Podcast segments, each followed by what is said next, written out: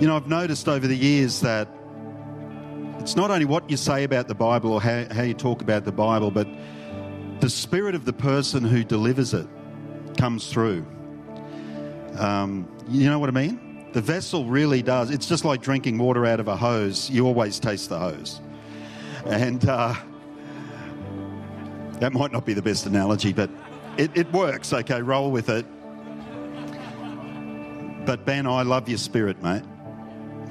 I mean, the spirit that Ben brings the word, it's redemptive, it's life giving in every way. He really does believe the best in people. He pastors a great church in Alice Springs, and, and that community has plenty of its own issues.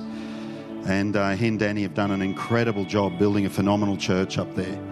And I think a lot of it, mate, just to affirm you, and it's not that you need my affirmation, but as a friend, as a fellow pastor, and a colleague, um, you know, I think your spirit leads the charge in all of that. What comes out of your spirit is really pure and it's really life giving. So come on, let's welcome Pastor Ben Tiffy.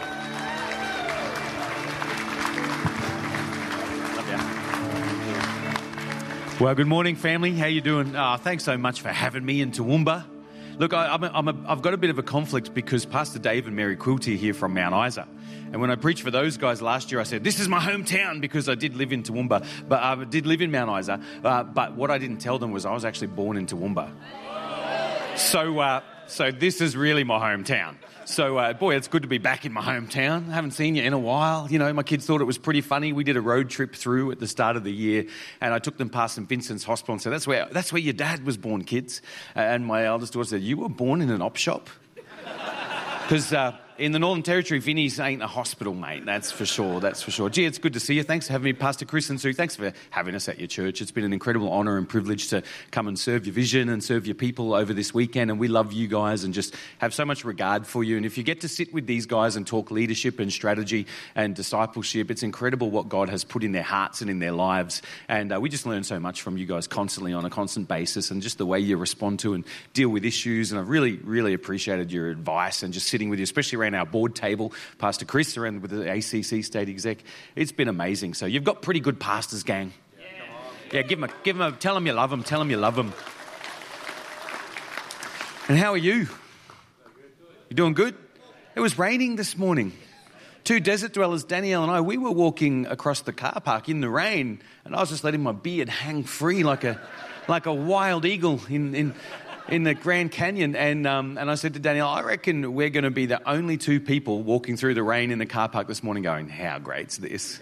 It's amazing. So if you if you saw us and you thought, "Who are those two stoners walking through the car park?" It's just a guest preacher. Don't worry about it. Don't worry about it. I wear a jacket to offset the fact that I look weird. It's okay. Special good morning. If you're joining us online. You're so much a part of this. You're so much a part of this. So uh, we're thrilled that you're with us. And right where you're sitting, wherever you're listening, lock into God's word. I know Jesus has something good for you this morning, like he does for those of us who are on site. So shall we open our hearts and, uh, and uh, get ready for God's word this morning? I'll get that was a dress rehearsal, so I'm going to give you one more shot to answer the question, or I'm just going for another coffee, okay? Um, shall we open our hearts for God's word this morning? Come on, why don't, why don't we pray? King Jesus, all sorts of stuff has followed people in this room around this week, Lord. All sorts of issues, fears and anxieties and challenges, doubts and People are carrying the burden of all the different things their own history, their own biography, their own inner world, and then in their families and in their work, and then the brokenness of this world as well. And so, Father, we ask in Jesus' name this morning that you would come and in your word you would shape our hearts and shape our minds. You would minister to us. Just heal us a little bit more today, Father. Just grow us a little bit more today. Don't let anyone leave this place the same this morning as when they walked in. But Lord, move us forward. Take us higher in Jesus' name. Lord, those who feel far away from you today, I pray for them a special prayer in the name of Jesus that when we leave this place this morning, they would know I've moved closer to God. Those who don't know how much you yearn and love for them, Father, I pray they would leave this place today knowing your goodness and knowing your face, Jesus, and come by your Holy Spirit and minister to us. We pray in Jesus' name, and the church of God said, Amen and amen. Her name, her name was Jeanette. We call her Jenny. She came and sat in my office, and uh, she has just had an inter- incredibly broken background and an incredibly broken past. Her, her, her face is not symmetrical because the men in her family decided to beat her up and they surrounded her. And one of them stomped on her head until it cracked diagonally. So her eyes were not level, they were diagonally offset. Her whole face was. She spent a long time in hospital and she went into a women's shelter where she could be protected from the violent family members that constantly sought to attack her and assault her. And she just had an incredibly broken past. When she came to us, she had a shaved head and it looked like a soccer ball the way it had just been restitched in so many places. And she sat in my office because one of our leaders had invited her to come. And she, she had texted that leader saying, Goodbye, I'm going to kill myself today. And the leader called me and said, Pastor Ben, she's saying she's going to kill herself. What do we do? And I said, Just tell her the pastor wants to see her. You know, you pull the pastor card, come to the principal's office. And they brought, they, they brought her in and she sat there and she said, and I said, I heard that you're saying you want to kill yourself. Why? What's going on? And she says, I can't bear to go on living. I keep promising God, you know, you don't give me any of this God loves you stuff either because I keep promising God that I'm not going to drink again and I'm not going to smoke weed again and I'm not going to fail again. I keep promising God that and everyone tells me God loves me, but I know God can't love me because you don't know what I've done. She said, I can't face this world anymore. I'm going to jail in a couple of weeks, and I can't face this world. I can't look my two sons in the eye knowing that their mum's going to jail and that there'll be no one left to look after them. I said, Why are you going to jail? And she took out a letter and she handed him and said, Look what this says. Now, she can't read because her life was so broken, she never had any schooling. And I took out the letter, and the letter happened to be from a bank, and it said that your credit card payment is late and we'll be deducting an extra $30 charge. And she can't read, and she thought it was a letter saying, Because of the money that you owe, you're going to jail. This poor broken woman, just burdened with shame and confused and depressed, and nowhere to turn to, decided because of a $30 fee, I'm going to jail, I better kill myself. And we clarify with her, look, you're not going to jail, it's just like 30 bucks, you know. And we began to have a conversation about how the gospel applied to her situation, how God had so much more for her, and it would just be a travesty for her to end her life, which was of great value, of great value. She began to say, You don't understand. You don't know where I've been. You don't know what I've done. You don't know what's happened to me. She used to call herself Dog. That was how she would usually introduce herself. She didn't do it with me because, being the pastor, there was some level of respect, and so she'd call herself by her name. She'd wear long sleeve jumpers even in 42 degree Alice Springs weather because she'd covered the scars on her arms from all of the times she'd just pick up a sharp object and cut herself. Just she felt so dirty and broken and ashamed that some psychological urge within her caused her just to harm herself. And we began to talk. She said, Ah, don't give me any of this God loves you stuff. You don't know who I am. You don't want to know what I've done. She must have said it 15 times. And to be honest, I was trying to be compassionate, but I was losing my cool. She was starting to annoy me. So I did what seemed reasonable, what seemed natural at the time. Now, you won't find this in the pastoral care handbook. I'm sitting in the chair and she's sitting across from me. I said, Jenny, just shut up. Shut up. She looked at me, her eyes open wide. And I said, You keep saying you don't know what I've done. You don't know how dirty I am. You don't know how filthy I am. And God can't love me and don't give me any of this God stuff. And I said, Because you think that the gospel is if you change, God will love you. And what you don't understand is the gospel is not if you change, God will love you. It is let God love you. That will change you. So shut up. And she's staring at me and she's, this one tear trickles down her eye. And I stood up and I said, Come here, stand up. She's standing up. It's like the pastor just told me to shut up now. I think he's going to thump me or something. I said, Come here, I'm going to give you this in Jesus' name. And I wrapped her in a hug. Now, we had other people in the room, and there's like glass accountability glass in my office door and stuff. So, again, don't go, this is not the primary counseling strategy of New Hope Church. Just cuddle all the women when they're having a bit of an issue, you know. But on that day, in Jesus' name, I stood with her and I enfolded her in a brace and said, I'm giving you this on behalf of Jesus and she broke down and she cried. She'd slept in a riverbed the night before and she had red dirt all over her hair and all over her body. I was wearing a white shirt and, and, and, and the dirt and the tears mingled down and stained my white shirt. And she cried and cried. And you know, when you cry that cry that's been so locked up in shame and isolation and loneliness for so long that when it finally comes out, it's Niagara Falls, man. It's like the, this, this is a yearning and, and a cry from the depths of your soul. She cried and cried and cried until there was no tears left, until there was no noise left in our team. We just standing and we all just embraced her and, and we held her until she got it all out. And then we prayed the love of God into her life. And every single one of us needs the love of God into our life. The gospel's not if you change, God will love you. God came and bridged the vast chasm between humanity and himself. And he didn't do it by standing far off and saying, climb a mountain and sit at the feet of the guru. He came and he entered the bloodstream of humanity to give us an invitation, not change and God will love you. Let God love you. Boy, that'll change you. There's a story about it.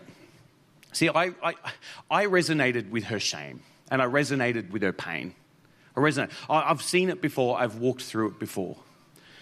I drank myself to sleep from 10 years old until I was in my mid 20s. By the time I was a teenager, I was smoking weed and then I was selling it. By the time I was a young adult, I was snorting coke and drinking myself to sleep. And by the time I married my beautiful wife, Danielle, but even to talk to her in the morning, I was making the morning coffee. I'd have to have a slug of Bacardi rum just to get the emotional and psychological wherewithal to face the day. I was, wasn't a rebel. I wasn't wanting to party. I, was, I, wasn't, you know, like just wanting to have permanent schoolies week. I, I was just traumatized and in pain. I'd had a very violent upbringing, been just abused in some incredibly painful ways. And, and honestly, every time I was sober, I wanted to die. I was just in pain. Finally, after so much partying and spending all of our money on drugs and booze and me going out and staying out drinking for three days in a row and coming back, my wife, my beautiful wife, finally said, I can't deal with this anymore. Your, your mum told me I should just leave you and move away, take the money out of the bank account and leave you. Thanks, mum. And she said, um, she said, but I'm not going to do that. I'm going to give you an opportunity. If you want to change, I'll be here for you. If you want to change, I'll walk with you. So I did something I've never done in my life before. I told her my story. I'd never told anyone my story before because I was convinced if anyone knew me and if they knew the real me and if they really knew what had happened, they wouldn't give me the time of day. They wouldn't be there and they wouldn't hang around because I was unlovable, unlovely, and unworthy. That's what I truly believed. Even when I looked in the mirror and I looked at myself, all I saw was loathing and disgust and this voice that said, You don't even deserve to be here. And I would pray, God, if you're real, let me get hit by a bus today. I told her my story, and she sat back on her heels and she said, oh, Wow, only God could help you. I said, Babe, God doesn't help people like me. She prevailed upon me. We got in a car. We drove north to the city of Brisbane. We were living on the Gold Coast at the time. And we went to a church. And I walked in there thinking, okay, well, I'm probably going to die soon or she's going to leave me. So I'll take the missus to church because at least she'll have a supportive community to be part of when something bad happens to me. And I walked in and I heard the gospel message and I had an encounter with God. Even in the worship time, I felt the warmth and I felt the presence of the Spirit of God. Not that I knew what it was, but I just, it, it was like, you know, when you're thirsty, you don't know what the, you don't know the chemical structure of water, but you know, boy, it quenches my thirst. And I came in and the gospel was preached and I responded to the gospel and everything began to change that day 21 years ago. I began to go through the discipleship journey. And as I went through the discipleship journey, you know, the, the addiction started to, I started to spiral out of my addictions. You know, some people have that magic wand story. I got prayed for and I had an instant on the spot magic noodle transformation and all that sort of stuff. I'm really mad at those people because I didn't have that. I, I, I had, had just one step after the other for five years until I basically began to come, become a sane person. I know you're looking at me going, you're probably not a sane person now, Bruz. Um, but that's okay. That's okay. I'm better than I was. I'm better than I was. So I resonate with her story because I understand the damaging power of shame. I understand that shame is crippling. I understand that shame is painful. Shame is the sense, it's not guilt. Guilt is you did something wrong and you feel bad about what you did wrong. Guilt is actually mostly the appropriate internal response to wrongdoing. I, I, I did something I shouldn't do, I did it, so I feel like I shouldn't have done that. Shame is something else. Shame is not I did something wrong. Shame is there's something wrong with you. Shame is I'm wrong. I, am not enough. I, I, don't have what it takes. There's something broken in me, there's something lacking in me. And shame is invisible and private and powerful. Shame is one of the first emotions a newborn baby registers, and how they register is it is they will turn their face away from the world.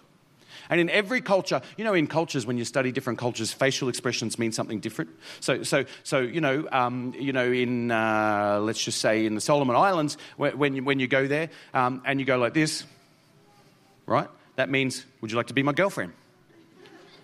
But in New Zealand, if you do that, it means, yes, can I help you when a shopkeeper says something to you? So, uh, you know, when your wife goes into a shop in the Solomon Islands and the shopkeeper goes, you know, it's good of her not to go, Yes, you can help me. you can get it mixed up. Facial expressions mean something different. Uh, but shame is the same in every culture because it is a physiological response. You don't have control over it, it's not a learned behavior. Shame is one of the earliest responses a human being has. Psychologists tell us that everybody comes into this world looking for someone looking for them. The biggest question that you have, whether you're a boy or a girl, a man or a woman, the biggest question you have is Am I loved? Am I wanted? Am I cared for? Is anyone looking for me? Do I matter? Do my dreams matter? Does my pain matter? Do I matter? And if you feel like you don't matter, the response is shame. Ever notice it's hard to go new places and, and hard to come into a new group? Maybe you found it hard to come to church today. Ever notice if you haven't been to the gym in a couple of weeks, it's sort of hard to get back into it? Squeeze yourself into that lycra two sizes too small and get back out there? Um, I'll tell you why, because it's a shame response. It's a shame response. We, we, we, we fear we're not enough. We fear we don't matter, and we're deeply scared and worried and broken that whenever we go somewhere, that really where we're going to go, we don't matter.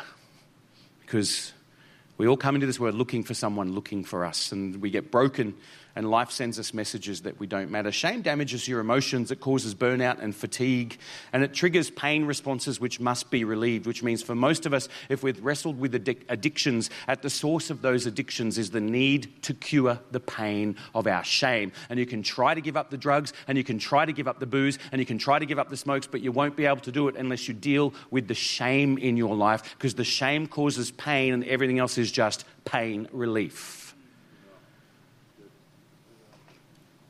Shame limits cognitive and executive functions. You just don't think straight when you're feeling shame. You, you, you, you, you're a bit like a drunk person. Shame triggers the freeze, fight, or flight response, hijacks your limbic system and the amygdala in your brain, and you don't even uh, you think clearly. All you want to do is protect yourself, and you'll protect yourself by freezing like a deer in headlights, waiting for the threat to pass. And that's what happened to me when I was young. So many abusive situations where my freeze response kicked in because I couldn't fight and I couldn't flee. And all I could do is freeze. And then for the rest of my life, I lived with the shame. You let that happen to you, you did nothing. Physiological response to freeze, to fight. Some of us, you know, we're just, we're just always ready to push people away before they even get the chance to love us. Some of us, we're always on a hair trigger, ready with an aggressive response, a defensive response. But you know, it's a response to shame because you're always ready to fight because you've got this pain that you're living with, and the whole world is against you in your own perception. Doesn't have to be, but it is in your own perception. And therefore, you're always ready to go on the attack. It's a shame response freeze or fight. The other one is flight. Sometimes you just won't show your face, you won't get in there, and you go from relationship to relationship to relationship, friendship group to friendship group to friendship group, bed to bed to bed to bed. Small group to small group, church to church to church. And what happens is you think there's something wrong with everybody else, but actually it's that you're grappling with shame, and what you really think is you think there's something wrong in you. You just don't know you think there's something wrong in you. Shame, is just incredibly destructive. Shame has long term effects, it even affects your genetic expression. You can turn on and off genes, and the gene that governs your brain's production of its special fertilizer, it's called um, brain derived neurotrophic factor. It fertilizes your brain, helps your brain cells grow and optimize and really be good at what they do. And shame turns off the genes that tell your body to make that. And what happens over time is your brain volume shrinks just a little bit, which is associated with severe, incurable clinical depression. Toxic shame will make you depressed in a way that's very hard to get you out of. It may even take a few years to rehabilitate. It can be, but it takes, it takes a while. Any sense of being unwanted, unloved, or uncared for triggers a shame response, and many of us have had it. Rejection, rejection just causes a shame response. There's an emerging science, it's called interpersonal neurobiology. And in the field of interpersonal neurobiology, one of the things they've found is that the most healing thing for shame is the loving, available, gracious presence of other people in your life.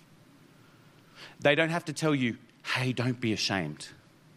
They don't have to tell you, oh, you're, you're, you're freezing or you're fighting or you're flighting, stop doing that. Don't be ashamed. God loves you. That, that information won't go into the cognitive centers of your brain. What they need to do is they need to be a loving, gracious, available presence in your life. And they need to send you messages in all sorts of ways. Messages with eye contact that say, hey, I'm happy to see you. Messages with a smile that say, you, are welcome here. messages that, that, that say, hey, how's it going? And step closer to you rather than, oh, how's it going? And none of those are, you know, see, every, actually, every one of us could do this for people, by the way. You don't need special training, you don't need to be a counselor. All you need to do is find how many different ways and what are all the ways I could send you a message, and here's the message You matter, your pain matters, your dreams matter. And if we were a community that makes sure that every time we interface someone, we see it as an opportunity to say to them, no matter what we really say, see, it's a bit stalkerish. If I'm on the front door of church this morning and you come in, especially if it's your first time, and I'm like, good morning, friend, you matter, your pain matters, and your dreams matter. You're probably going to find another church where they don't put stalkers on the front door, right? Okay. So it's not obvious. It's got to go to your intuition. It's got to go to your vibe. It's the vibe, people. You've got to absorb it. It's got to leach into you in unspoken and unwritten ways. And so a hug says you matter. When someone listens to your story, it says you matter. When someone goes, hey, come and sit with us, you're saying to them, you matter. When someone says, hey, bro, nice beard to, to the preacher after the service, it matters. It matters. Your beard's looking good. I wasn't talking to you, I was talking to my nana. She's sitting on the, on the third row behind me.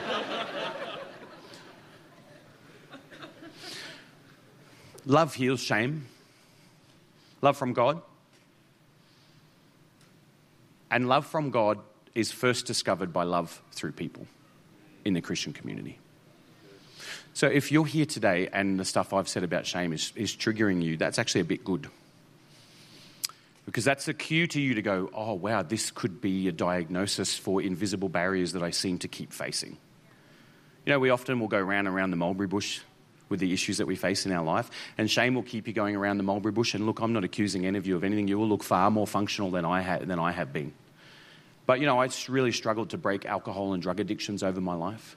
Eventually, I got to the point where I was free from everything. And I look back and realized that if someone had have talked to me about shame earlier and helped me realize that was the source, that was the glass ceiling on my life, then I might have been able to, to, to, to, to change that dynamic. And it wasn't until I discovered the shame response and someone talked to me about it and we processed and we unpacked it. And I thought, man, this is like you're telling me my whole biography, what's going on in this shame dynamic.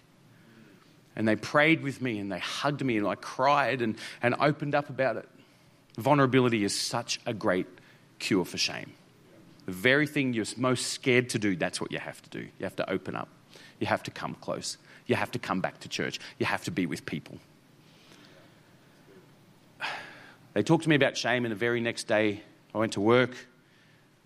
And it got later in the day, and I was starting to feel hungry. How many people, you know, when it's food time, you get a rumbly tummy? No one here? You're all ashamed of your food addictions. I know, I know.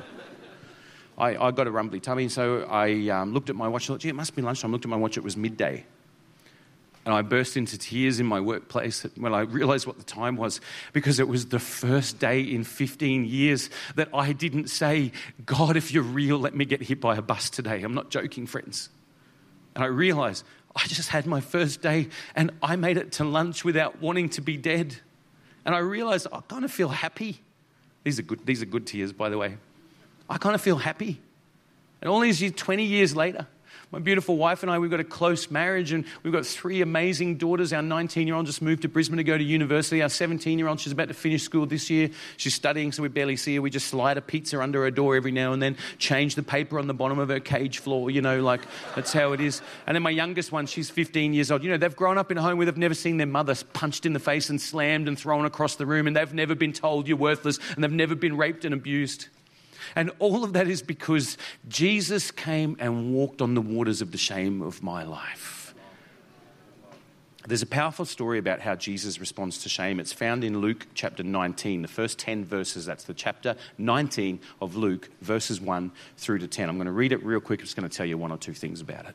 It says, Jesus entered Jericho. Everybody say Jericho. And he was passing through. Everybody say passing through. It's important dynamic in the story. Passing through means no intentions to stick around. Everybody say passing through. He's passing through. He's not hanging around. He's not hanging around, which is weird.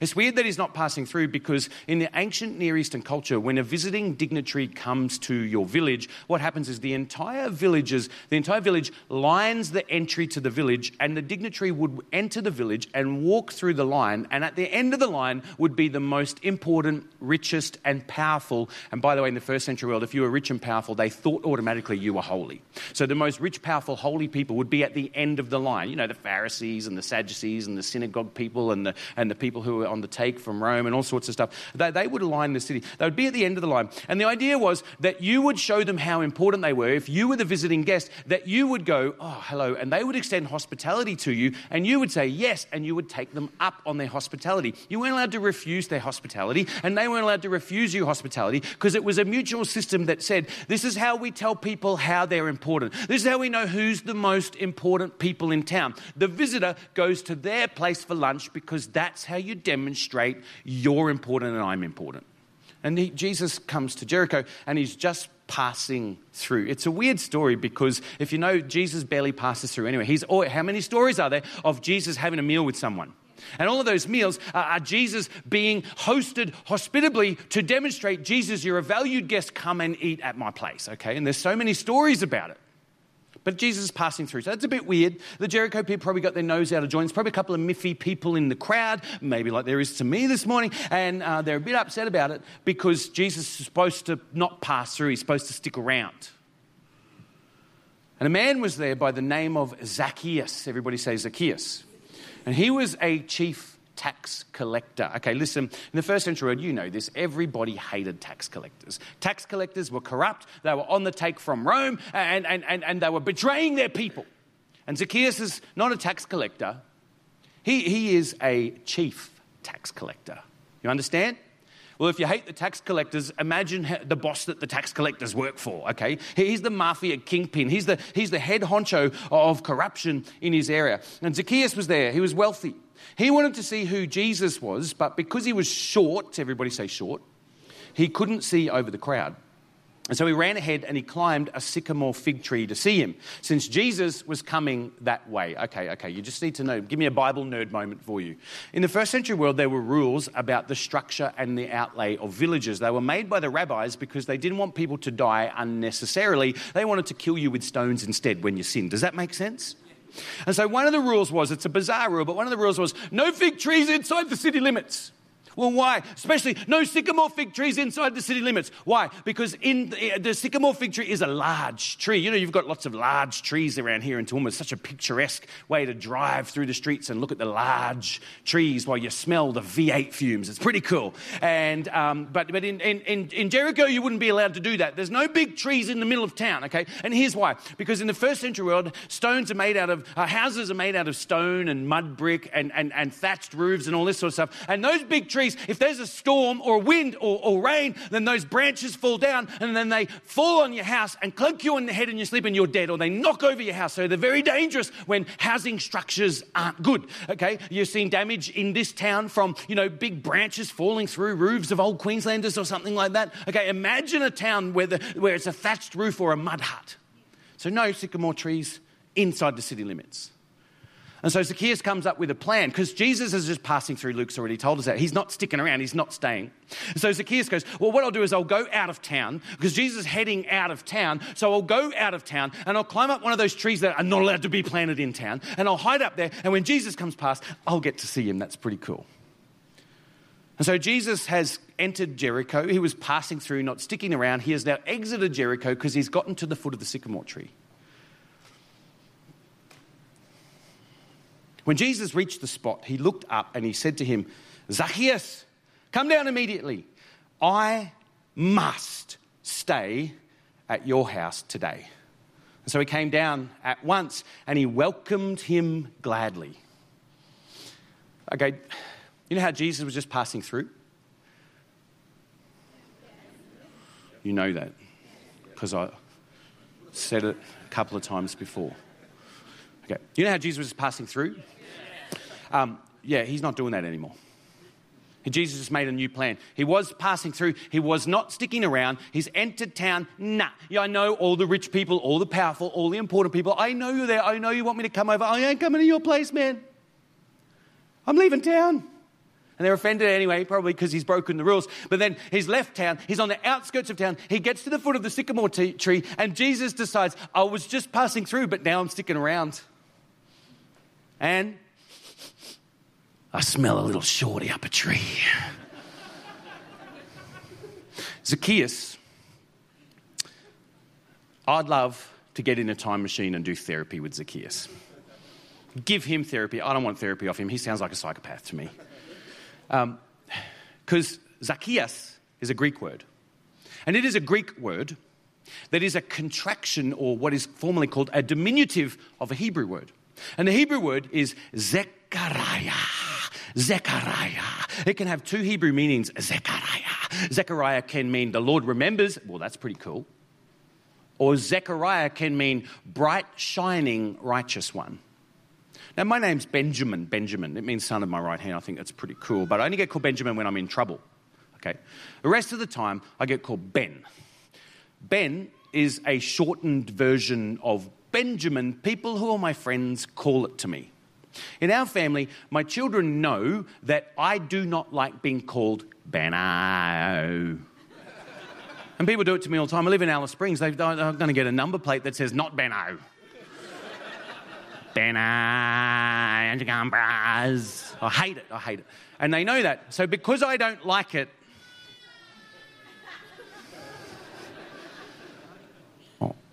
I'll get called Benno all the time at my house.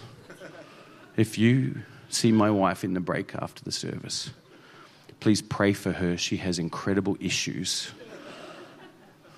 Me being the primary one. I hate being called Benno. Benno, see, if my children call me Benno, right, it's a diminutive form. It means the name's being shortened as a form of mockery, okay? So think about this Zacchaeus is probably not his real name. Zacchaeus is the diminutive of Zechariah. Zachariah is probably his real name, which means bright, shiny one. But if I call him in Greek Zacchaeus, it is the shortened version of it. And what it really means is it means little, bright, shining one. Zachariah is the full, bright, shining one. Zacchaeus is little, bright, shining one. And remember, he's short. right? My parents named me bright shining one. I'm come come to my place, my friend. Okay? But I'm short. So I'm little bright shining one. And short Zacchaeus grows up his whole life being little bright shining one. He had so much potential. Bright shining one, the Lord remembers name. There's a book of the Bible with prophets in your name. Woo! Little fella. Zacchaeus is the what, what that means, of course, is that his whole life he's been mocked and his whole life he's been an outcast and his whole life he's been rejected. We know that for two reasons. Number one, because Zechariah has been shortened to Zacchaeus. It's a wordplay, not a very kind one, by the way. And secondly, in the first century world, if you were unusually short, which Luke makes the point in the original language of his text, that Zacchaeus is not just short, like, you know, like we got here and then here, like my kids say, I'm a bit shorter than my basketball six foot friends. Um, uh, but, but that's like normal shortness. It is, guys, it's normal. Um, uh, but, but then there's like abnormal shortness, like dwarfism. And, and like Zacchaeus has the type of shortness that if you study the language of the first century world, and remember the person writing this gospel is Luke, who is a doctor, who gives you a lot of physiognomy in his gospel gospel, which means he uses a lot of medical terms which don't just have physical connotations, but they have psychological and spiritual connotations, okay? When we say that Zacchaeus is small of stature, what we're really saying is he's not large of stature, he's of no status. What that means is, of course, is Zacchaeus is not only physically short, but he's spiritually stunted. He's morally, there's something wrong with him. Why? Because in the first century world, they believed that if you have a problem, that's your problem. God wouldn't let you have a problem if you weren't holy. If you were righteous and holy, you wouldn't have a problem. But you've got a problem because you're worthless. And so he's grown up with shame. Some of us actually, by the way, we believe that same thing that, that if God loved me and God was with me, I wouldn't have had this issue. But, friends, the presence of your problems is not evidence of the absence of God. And it's certainly not the absence of God's love. And if there's something we learn from this story, is that Jesus was passing through, not hanging around, and little short Zacchaeus, who's been an outcast and teased his entire life, morally and spiritually suspect. By the way, I wonder why he went on to become a chief tax collector then. Almost always sin is pain medication. But Jesus is walking through town and he's left town and he gets to the bottom of the tree and his plans instantaneously change. Zacchaeus, I must come and stay at your house today. In the Greek, there's a wonderful wordplay. It says that when Zacchaeus went down, he hurried up the tree. And then when Jesus gets to the foot of the tree, he says, Zacchaeus, having hurried up that tree, hurry down the tree. And then it says, and Zacchaeus hurried down and welcomed him gladly. And the term welcomed him gladly is the official ancient world language for threw him an official reception. What Zacchaeus got to do was what the other people in town really wanted to do, but Jesus was just passing through. He wasn't hanging around. So, guess what's so crazy is Jesus gets to the foot of the tree and says, Zacchaeus, I see you. Zacchaeus, come out of hiding. Zacchaeus, you're off there in the fig leaves. Oh, that reminds me of a story about your great, great, great, great, great, great, great, great, great, great granddaddy, Adam and Eve. Because I walked through their garden once and they were sinners. And they made, they knew they were naked. And vulnerability is hard, and so they took fig leaves and they covered themselves with it. They went and hid amongst the things that God gave them as gifts. By the way, we do that all the time too. We cover our vulnerabilities with all this other stuff, don't we?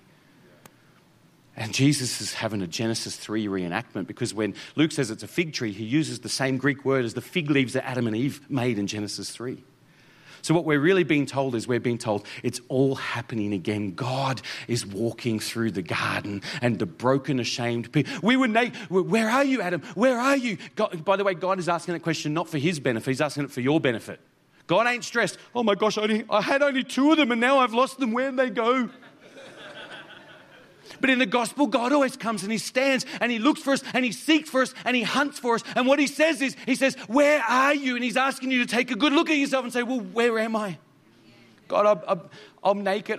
I'm hiding. I'm hiding because I'm afraid. And the gospel message sounds so much like this, friends. Come out of hiding. God must join lives with you.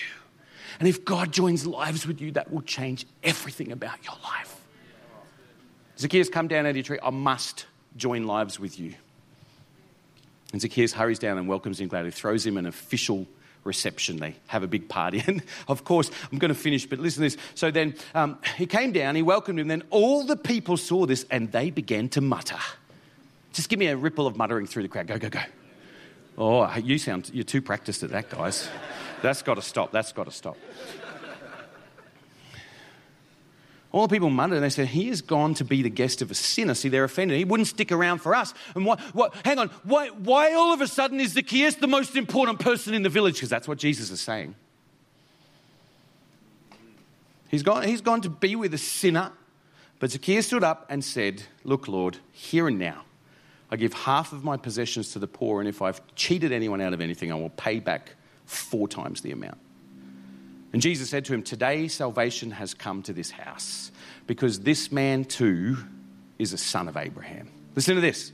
Listen to Jesus' justification for why everybody else is offended. Listen to Jesus' reasons for doing what he's doing.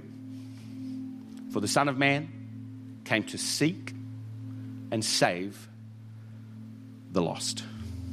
To seek and save the lost. The Greek word seek for seek is the Greek word zeteo to seek. In the start of the story, when we get introduced to Zacchaeus, in the Greek text, the ancient text that we get translated into English, it says Zacchaeus was seeking Jesus that he might see who he was. Zacchaeus seeking runs, climbs up a tree, hides in the fig leaves, away from the crowd, no persecution, no shame. But what he doesn't know is see, you think you're seeking something in life, but then we find out the nice little bookend to the story the whole time Jesus was seeking Zacchaeus. So I must. Gee, not, not, Zacchaeus, I'd kind of like to come to your place, mate. No. Zacchaeus, I must come to your house. Here's what's crazy about that story that most people leave unnoticed. In the first century world, why it was so offensive for Jesus to eat with sinners is because to have table fellowship with someone, to have a meal with someone, was seen in the first century culture as equal to saying, hey, let's join lives together. When I eat with you, it's not like, you know, now I just rock up to Grand Central and I'm having a burger in the food court and someone's like a meter away having their burger, but we've got nothing to do with each other. I don't care, just like don't have a sip of my Pepsi, you know. Um, but in the first century world, proximity at table fellowship is tantamount to saying, let us join lives together. What is true of you becomes true of me. And so the Pharisees, they would never eat with sinners because if we join lives together and what's true of you becomes true of me and what's true of me becomes true of you, then if you're a sinner, you will infect me with your sin. Ew, I don't want to have get your cooties.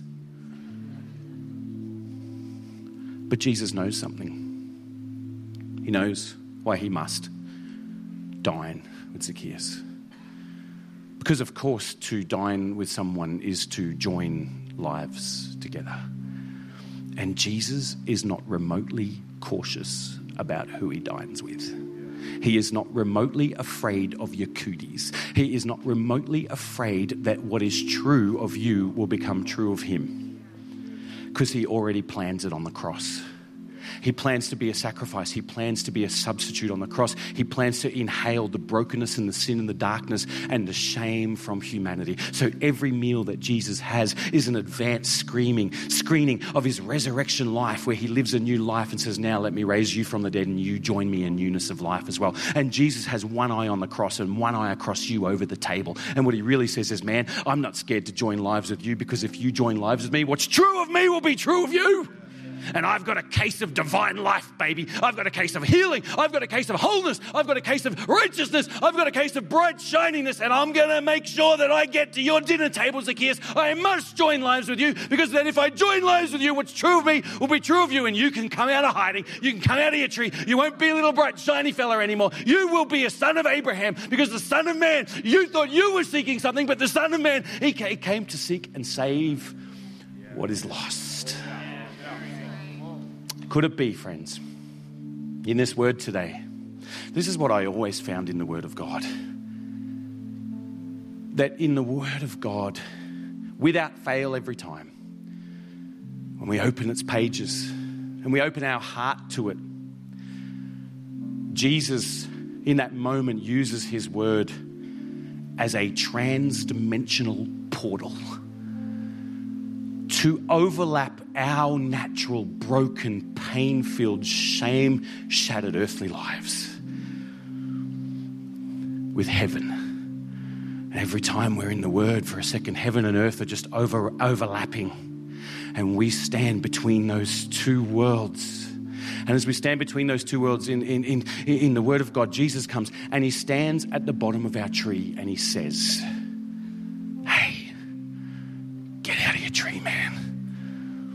I know you're up a tree. Some of us in this room, we feel like we're up a tree with our pain and up a tree with our addictions and up a tree. You know, it's like sometimes, you know, with the things of God, I'm just up a tree with the things of God. And in the Word of God, Jesus comes and He stands at our tree and He says, Come down out of hiding. I must join lives with you. I must.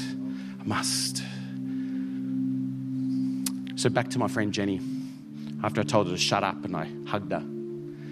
The very next Sunday night, she came to church and I was preaching. At the end, I said, Hey, if you want prayer, just come on down the front. And this lady comes walking down that I didn't recognize, and I'm thinking, she kind of looks familiar, but who is she? And I mean, I'm getting old, so I have that experience all the time. Oh, it's my kid, you know. Um, she comes walking down the aisle, but her face is aglow, and she's smiling one of those smiles. You know when people they they smile and their teeth become like headlamps on a Maserati. You know, it was just the biggest smile. I was like, this person is happy. And it's Alice Springs. So I was like, this person's happy. I wonder if they've been doing drugs. And it wasn't. And as she gets closer, I realized that's Jeannie. And she comes out and she's like, Hi, Pastor Ben. And she's so happy. And I am, I'm thinking, this is either awesome or really bad. Like, is it, what, is this a good smile or is this a I've backslidden onto drugs smile? She goes, Pastor Ben, you know, the other week, you know, last week when you when when you, you told me to shut up and then you prayed for me and I cried. Have just been so good this week. Like, honestly, I, my heart is filled with joy. And it's like something happened to me in that moment, Pastor Ben. It's like God healed me. And now I understand what you were saying. And she's had a, a life changing encounter with God over the last seven days, lived completely differently. I said, That is so awesome. And I thought she was coming for prayer. I said, Can I pray for you? And what I didn't realize is standing right behind her is someone in a hoodie with the hoodie pulled right over their head. She goes, This is my cousin Shay. And she slumps her forward, and this girl comes forward. This girl is covered in red dirt. She had just got out of jail on the night before, slept in the riverbed. It's very common in our part of the world for people. No rain and stuff. She's covered in dust from the thing. Said, This is my cousin Shay. She just got out of jail. She's been sleeping in the riverbed, but I found her and I told her to come to church. This Pastor Ben, Pastor Ben, can, can, can you tell her to shut up like you told me to shut up? hey, one God intervenes and changes our lives. what Jen had to do and what Shay had to do and what I had to do all those years ago was I had to understand that in the gospel message, the Holy Spirit hovers over that gospel message. Like right now in this room, the Holy Spirit is hovering in this room over all of our hearts and all of our minds and all of our lives. If you're watching online, the Holy Spirit's hovering over your heart, over your life, over your mind. And in the gospel, if we all put up our spiritual antenna, we all have one if we're black belt Christians or like two, two left feet at a dance party type people. Um, if we put up our spiritual antenna and what we know and what we, what we intuit and what we leech from the atmosphere is we leech this word from God that speaks to our hearts. And if you put up your spiritual antenna right now, this is what it sounds like. Hey, my son, my daughter, my child, I love you. I'm for you. I yearn to fill you. I yearn to come into your life. I yearn to join lives with you. Like Zacchaeus up a tree, I yearn to stay with you, to reside with you, to dine with you. And if we all put up our spiritual antenna, we'll hear that voice right now in our hearts. And how you respond to the gospel message is you you connect with that voice. You, you, you log on to God's presence. And you draw a line and you say, God of the universe, no matter where I've been going to, and no matter where I've been coming from, I'm turning around. I'm turning around and I'm crossing over that line the line of faith, the line of decision. And I'm coming towards you and I'm saying, okay, yes, Jesus, I'm getting out of my tree. Yes, Jesus, come and stay in my life. Yes, Jesus, join lives with me. Yes, Jesus, let your sacrifice be healing and transformative for me. Yes, Jesus, let your resurrection be something I join in and live in you. My answer is yes, God. My answer is yes. I'm, I'm crossing over the line and I'm coming towards you, God. Make me your child. God, I want to be a follower of yours now. I, I want to live this out. I, I want, I, I thank you that you've been seeking me and now I'm going to seek after you, God. You respond to the gospel message. And honestly, it changed my life 20 years ago when I did it, but I respond to the gospel message every day. God, today, I'm making sure I'm joining lives with you. I'm following you. I'm walking in your direction. I wonder if you'd bow your heads and close your eyes all over this room today. Here in this place, let's put up our spiritual antenna. I know, I know all through this room, King Jesus, by his visible presence, his spirit is hovering and he's saying to people, That's you, friend. That's you, my son. That's you, my daughter. Come on, now's your turn. Now's your time. Say yes to me. Say yes to the gospel. Come on, be my child. Come out of your tree. Come out of hiding. Be my follower. And I want to pray for two groups of people. Here's the first group those in this room who say, Pastor Ben, I got my spiritual antenna up and I know that God is calling me today. But if you have never ever, ever, ever in your life said yes to Jesus and drawn that line in the sand and said, God, I'm coming to you, and you want to right now, I'm going to pray for you. And this is what I want you to do. I'm going to leave you in your seat, but I want to know a sign to me and a sign to God that you're saying, Yeah, I'm coming out of my tree. Please pray for me. I just want you to shoot one hand up for heaven right now. I'm going to leave you where you're seated, but I'm going to include you in my prayer. Thank you, my friend. I can see that hand. From the front to the back, who else in this room right now? I know God is hovering. Come on, that's you. Good on you, friend. Good on you. Who else? Hand up in the air. Yeah, Pastor Ben. That's me. Thank you, buddy. Thank you, buddy. Good on you, mate. Good on you. Hey, champ, that's a good decision. That's a good decision, mate. Can I give you a moment? Who else in this room? Hand up in the air. Yeah, Pastor Ben, that's me. First time. First time I, I just want to say yes to, to Jesus. I want to cross over that line. I'm going to pray for you. If you raise your hand, put your hand on your heart. It's not magic or anything like that. It's just a symbol saying, hey, I'm having a fresh start right now with God. Father, I pray for people under the sound of my voice, those online who are making that decision this morning. Hey, help me, God. Come into my life, Lord. Help me draw that sign. Help me, help me be your follower. Father, I pray for my friends in this room. I know you have so much goodness in them. Let them know in this word, let them know in this prayer, let them know in this decision today that they are following you, that they are joining your family, that they're joining lives with you. I pray for them, Lord. Bless them, call them, heal them, call them out of their shame. In Jesus' name in Jesus' name. Hey, thank you to those people. Second group I want to pray for those who are just this morning saying, you know what, Pastor Ben, God has shown me this morning that, that there's a tree I've been up. I don't know what it is, and I sure don't want to embarrass you, but there's a tree I've been up. And in the Word of God today, I recognize God calling me out of that tree. And I want to respond. It's not a salvation call. It's just saying, hey, okay, God, I'm going to do it. And if that's you, I want you to put one or two hands up to heaven right now and say, say, God, I, I'm coming out of my hiding. I'm coming out of my shame.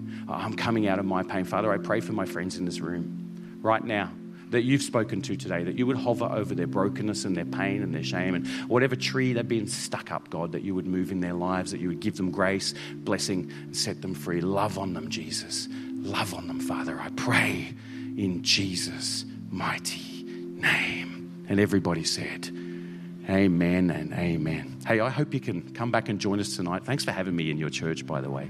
Uh, tonight, I'm going to be preaching a message called Loved Towards the Goal. And I'm going to sort of carry on this same thought, but about how does Jesus move us forward? You know how he does it? He loves us to where we need to be. Really hope you can come out. I know you'll be blessed by the word of God. Love you. Thank you for having me this morning. God bless you. Pastor Chris.